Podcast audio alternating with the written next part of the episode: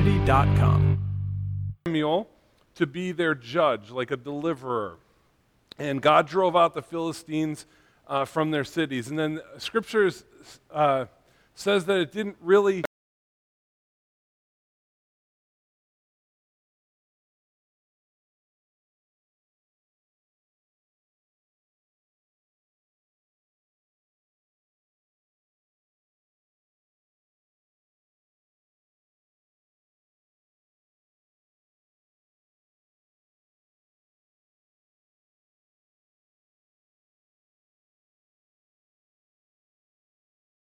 Got rid of their idols. He told them to turn their hearts toward the Lord, which they did, and to serve him and him alone.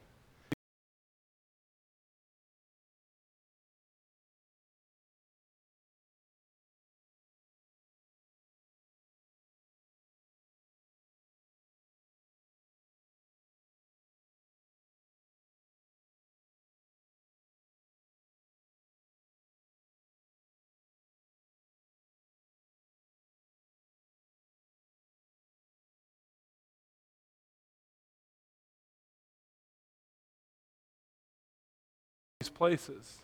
And he would return to Ramah, for his home was there, and there he also judged Israel. And he built there an altar to the Lord. Okay? So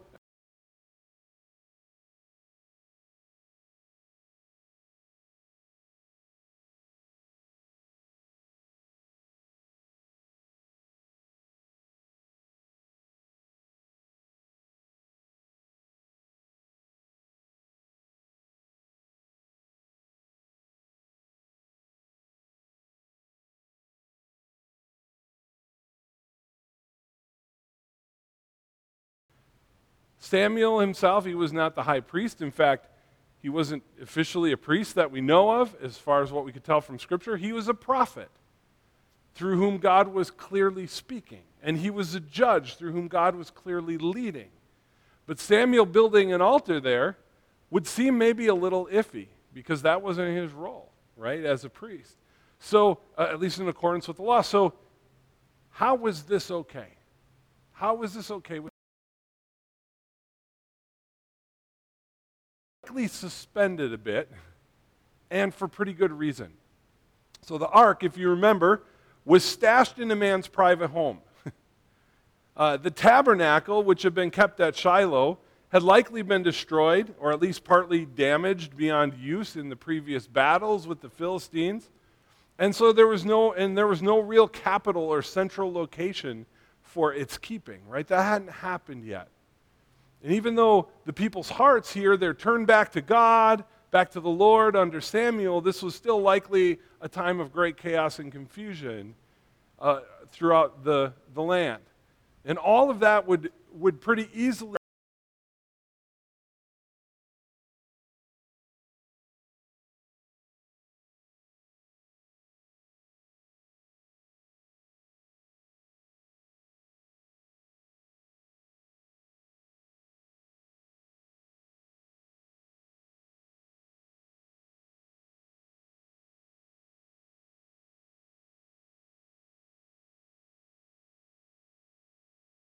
or chapter 8, um, when Samuel became old, he made his son.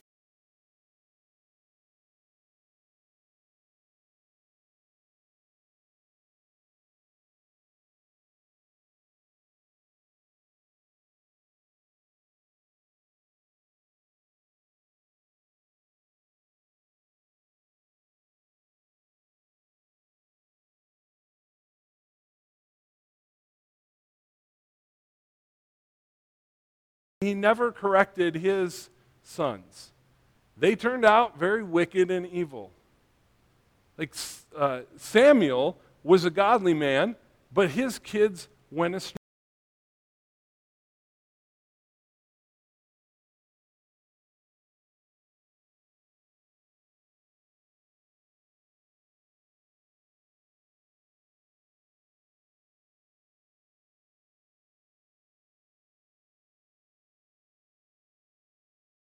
Until they have been placed in this position of influence.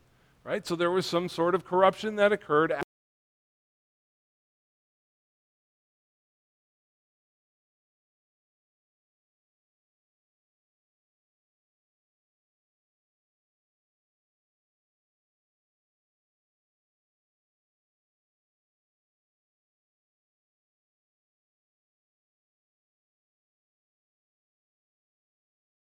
I want to share a couple of thoughts on this. This is kind of, uh, it's, it's here in the text. It's important and related to the text, but it is something that's a little bit of a, little bit of a side note or a little bit of a, a secondary point of what we're hitting on today. And that's this. The first idea is this, or first thing is this, that as parents, right, if you're a parent, you are called to be godly people and examples for your children. You are called to be godly people and examples for your children. Like you're called to raise them up to know the Lord. Scripture says if we train our children in the way they should go spiritually, they'll not depart from it. Now, generally, that principle is true. However, there certainly are no guarantees that our kids will grow up to follow Jesus all their lives.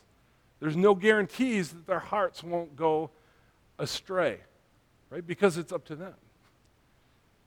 But, uh, and that's what happens with Samuel's sons. But as parents, I want to encourage you that you are called to be godly people and examples to your children, regardless of how it goes for them. So do everything you can to train them in the way they should go. On top of that, be blameless in your lifestyle right? Model Jesus to them. Be a person who is committed to the Word of God, like Bob just mentioned, to prayer, to gathering for worship in your faith community, to giving to the Lord, to serving Him, those sorts of things. Do those things and teach your kids to do the same. Because you can be certain that if you're not committed to those things, they won't be either.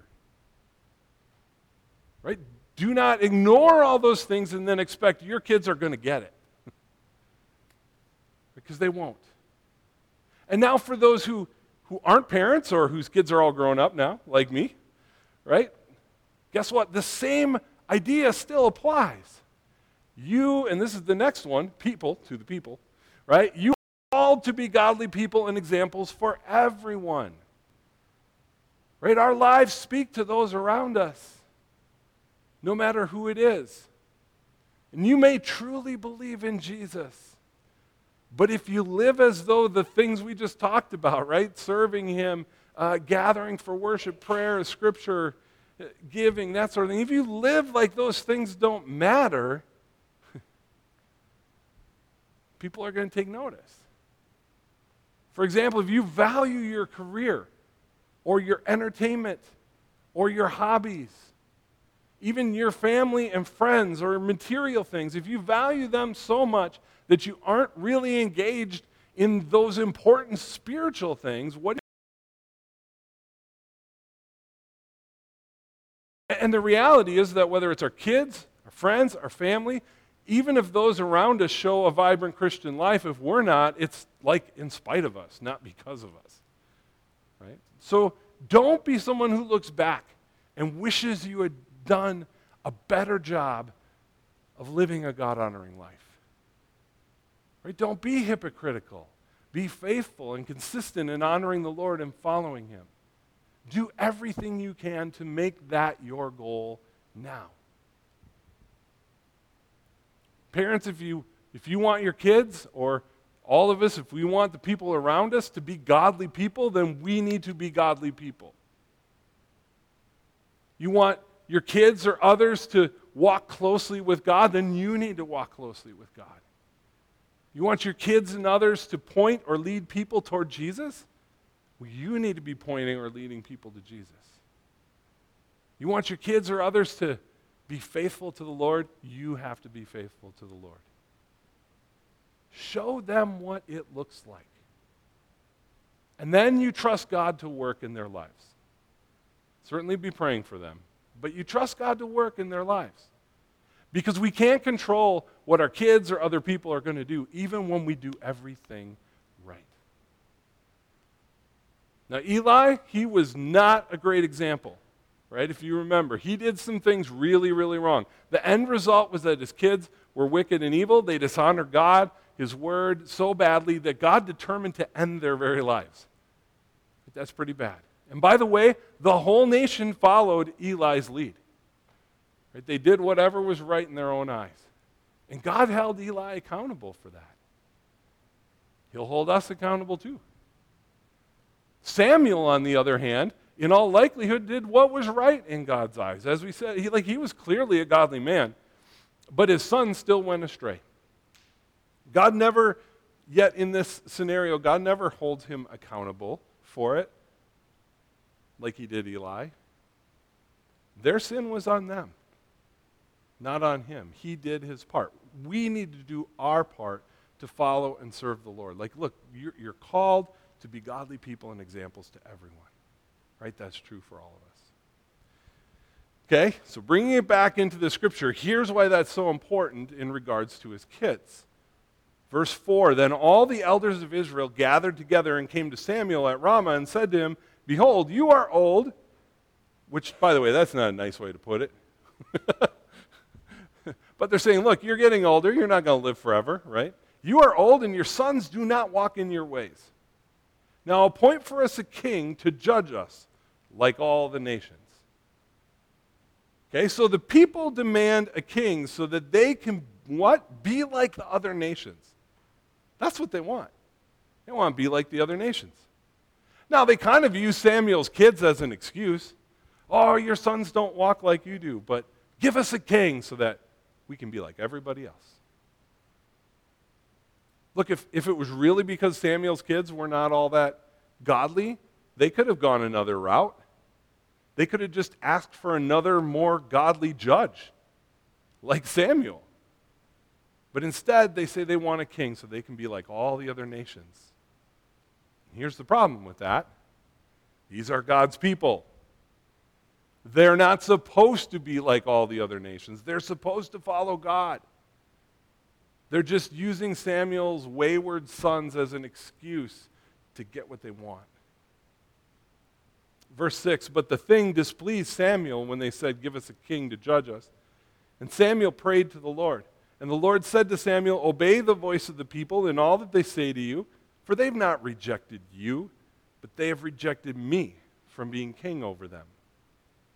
According to all the deeds that they have done from the day I brought them up out of Egypt, even to this day, forsaking me and serving other gods, so that they are also doing to you.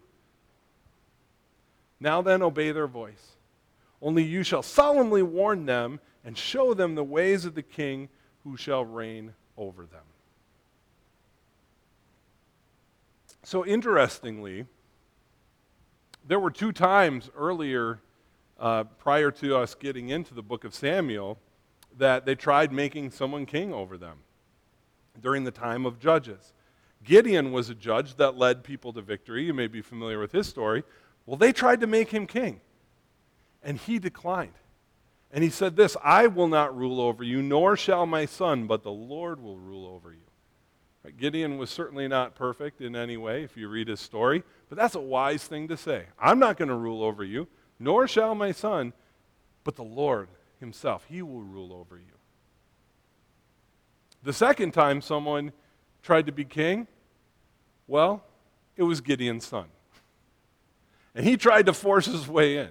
He tried to make himself king after Gideon's death, but he was killed shortly thereafter. Right? So they were unsuccessful at installing a king to lead them, but they tried in different ways.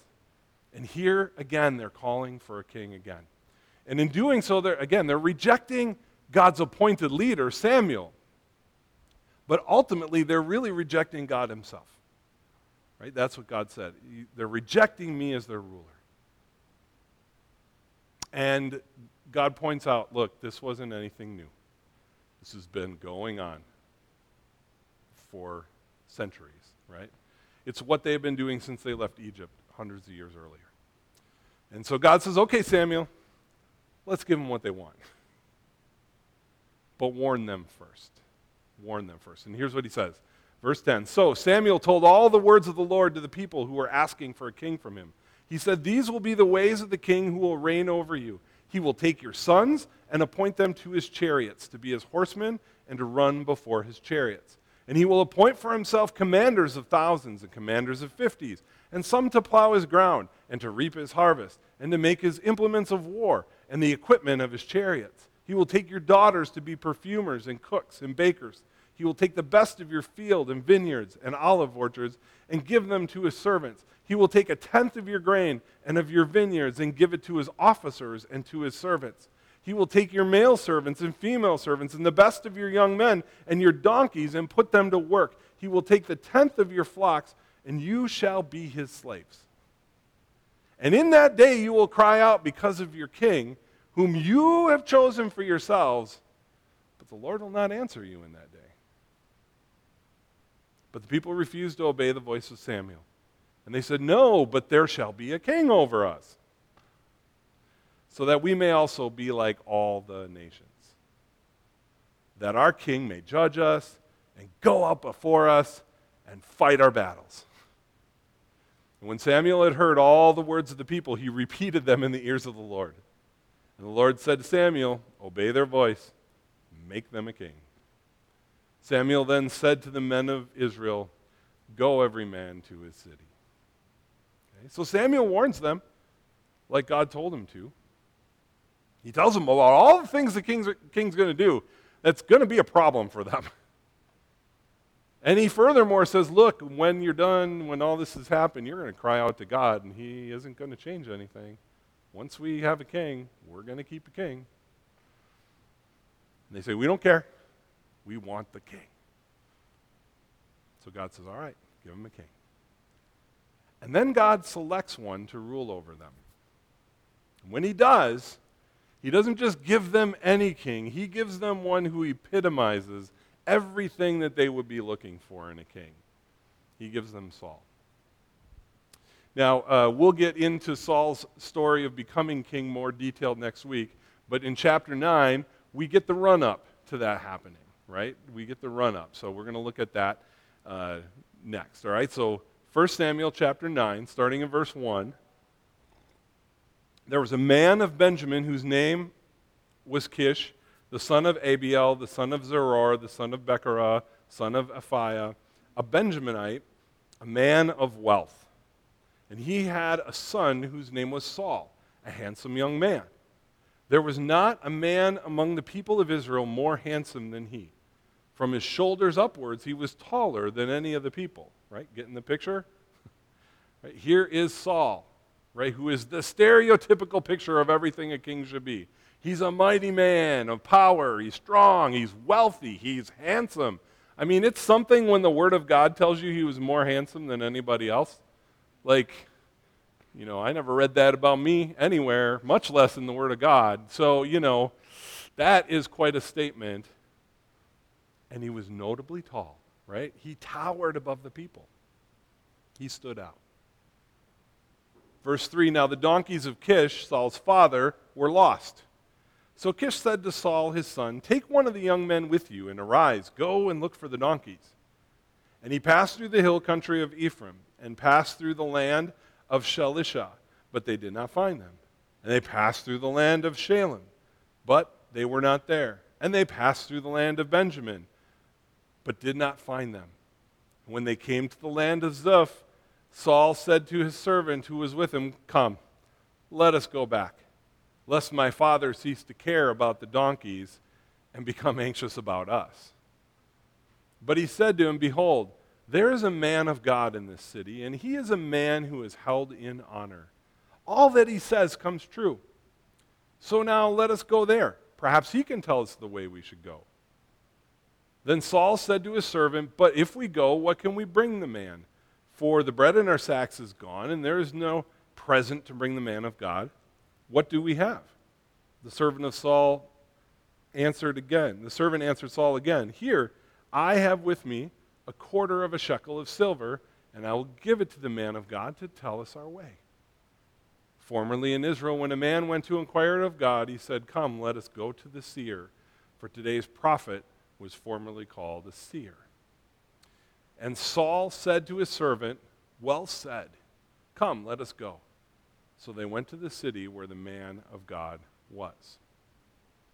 All right, a couple of things here about Saul. First of all, he appears to have some character about him, right? Like his father wants him to go find the donkeys, and he does what his father asks and goes well above and beyond. right? He travels from land to land, like through areas of tribes looking for these donkeys. Like he wants to serve his father, he wants to serve his family. That's noble, that's honorable. There's some character and commitment being shown there, at least at the start. Plus, he's also following the customs of the day, right? He wants to bring a payment to the prophet because so many of the so called seers made their living kind of as fortune tellers. Right? So there's a little bit of character and, and, and that being shown here. Verse 11, it says, And they went up to the hill, to the city. They met, a young, they met young women coming out to draw water and said to them, Is the seer here? And they answered, He is. Behold, he is just ahead of you. Hurry. He has come just now to the city because the people have a sacrifice today on the high place.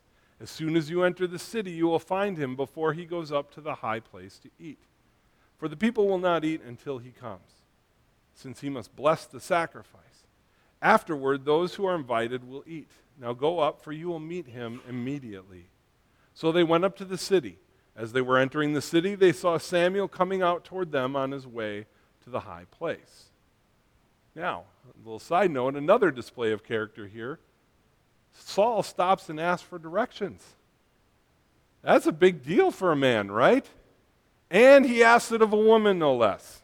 You know, you can read into that how you want, but that was not so usual in his day. So, verse 15 now, Saul, now the day before Saul came, the Lord had revealed to Samuel, Tomorrow, about this time, I will send you a man from the land of Benjamin, and you shall appoint him to be prince over my people Israel. He shall save my people from the hand of the Philistines, for I have seen my people because their cry has come to me. When Samuel saw Saul, the Lord told him, Here is the man of whom I spoke to you. He it is who shall restrain my people. Then Saul approached Samuel in the gate and said, Tell me, where is the house of the seer? Okay. So Samuel was the prophet, right? Spoke the words of the Lord. When Samuel was younger, it said everyone in the nation knew this, and all of his words came true. But notice that in this story so far, Saul doesn't ask for Samuel by name. It's like he doesn't realize that this is Samuel. He might not even know exactly who Samuel is or what he's about. In fact, it takes his servant to mention to him, hey, we should go see this prophet. Right? Now, it's understandable he wouldn't recognize Samuel. It's not like they had internet or newspapers going around with pictures of Samuel all over it in those days.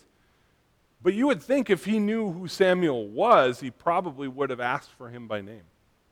Hey, where's the prophet Samuel? The godly one, the one who knows these things. So it kind of seems like Saul really doesn't know who Samuel is. So that says something else about his character and nature and the condition of the people.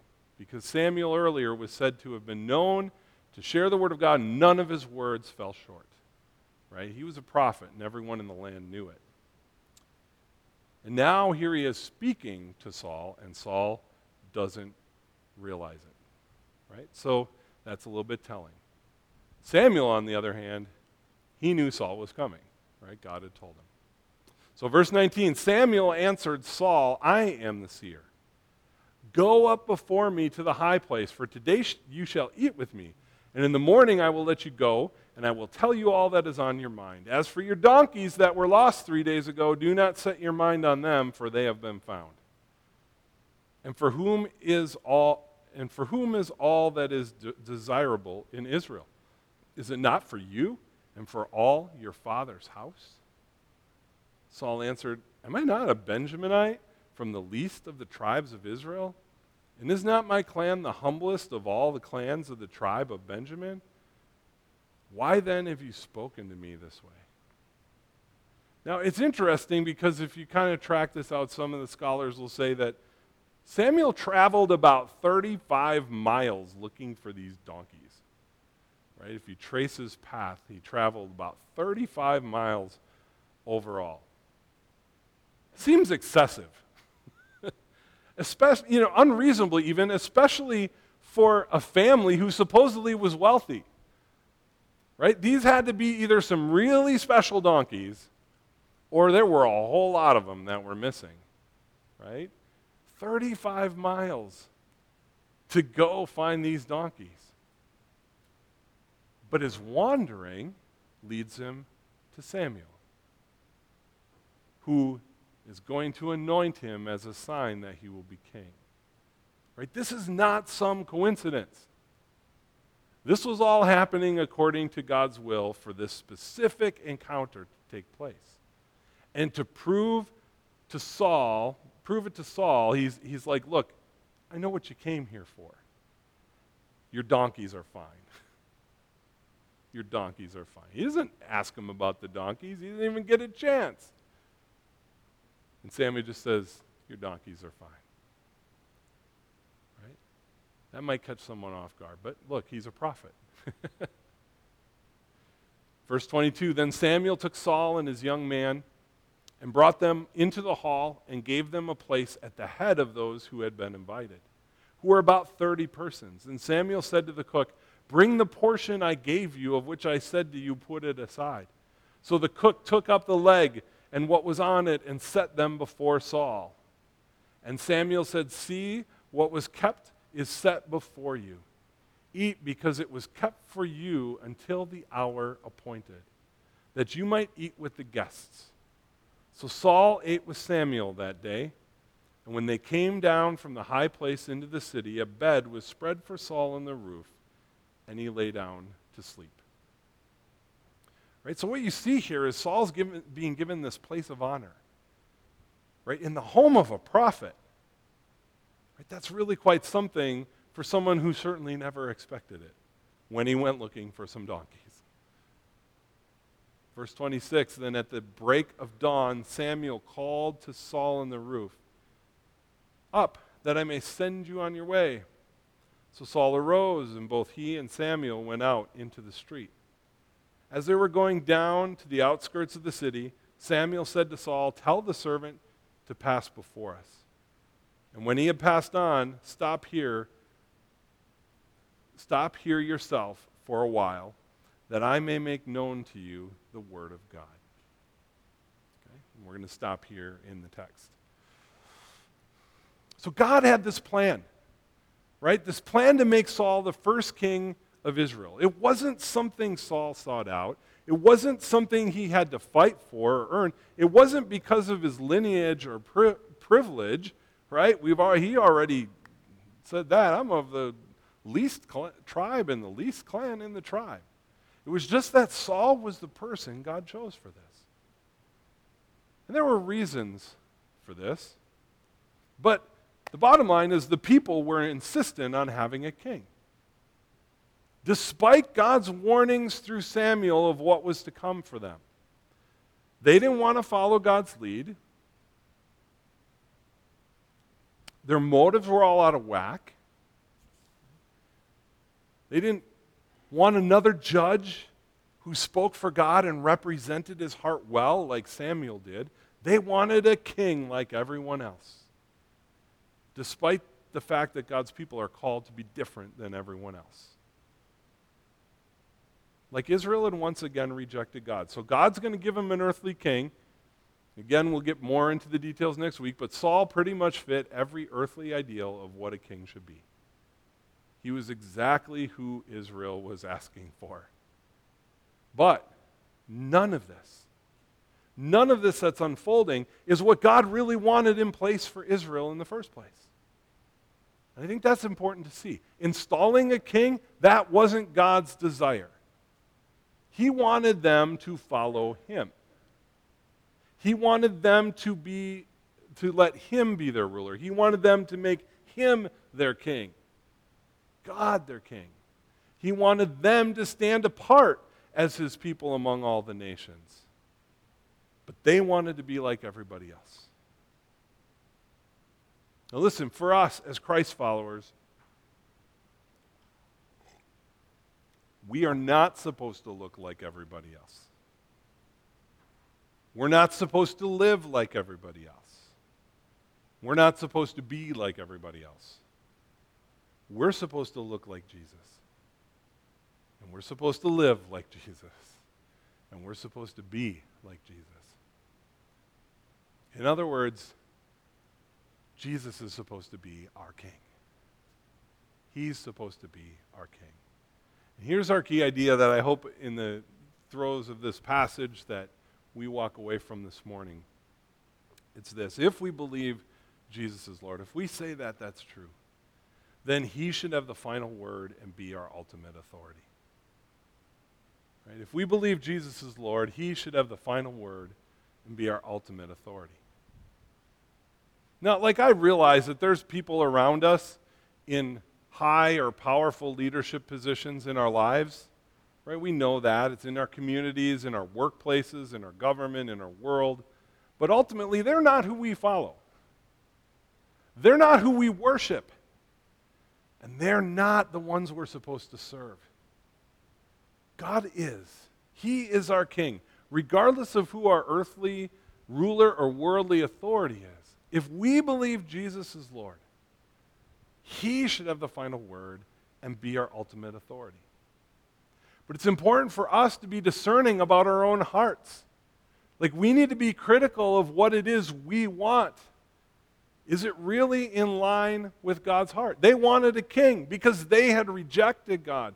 They wanted an earthly king. They wanted to be like everyone else, but that's not God's desire for them. It's not his desire for us.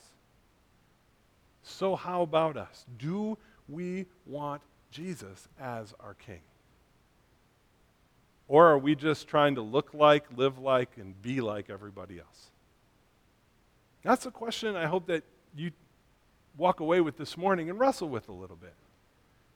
Right? Do we want Jesus as our king, or are we just trying to look like, live like, and be like everybody else? Because that's not God's heart for us.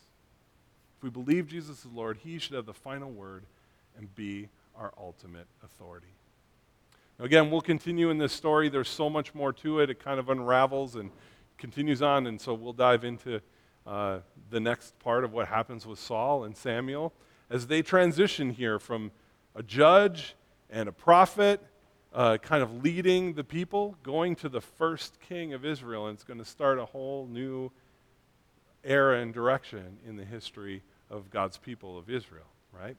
And we'll get there next week. But for today, let's walk away with this. If we believe Jesus is Lord, if we truly do believe that, then let's let Him have the final word and be our ultimate authority. Let's let Him be our King. Worship team, if you want to come back up, we're going to close in prayer. Father God,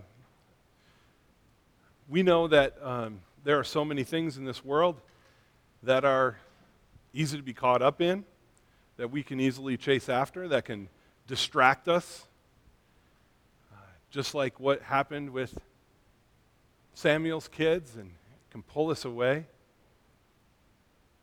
We know it's really easy for us at times to be like the people of Israel who just want their own way. They want to be like everybody else. They want to have what they have, do what they do, live like they live, look like they look like, and be like them. But that's not your heart for us as followers of your Son Jesus. Your heart for us is that we would let you rule our lives that you would have the final word, that you would be the ultimate authority, ultimately, that you would truly be king in our lives. And God, as we take this moment here to worship, as we take this next few moments to sing to you, we pray that these songs would be a reflection of our desire to do that. And Lord, where we fall short in allowing you to be our king, because we all do, we are grateful for your mercy and your grace. We lay that before you. We lay those things before you and ask for your forgiveness. We, we know that you will give it to us when we ask. We're so grateful for that. But we want to surrender our hearts to you to allow you to be king in our lives. And let that be the prayer of our heart as we sing and worship you in these next few moments. In the name of Christ we pray. Amen. Join. Thanks for listening to the podcast of the Portico Church in Oshkosh, Wisconsin. You can find out more about our church at porticocommunity.com.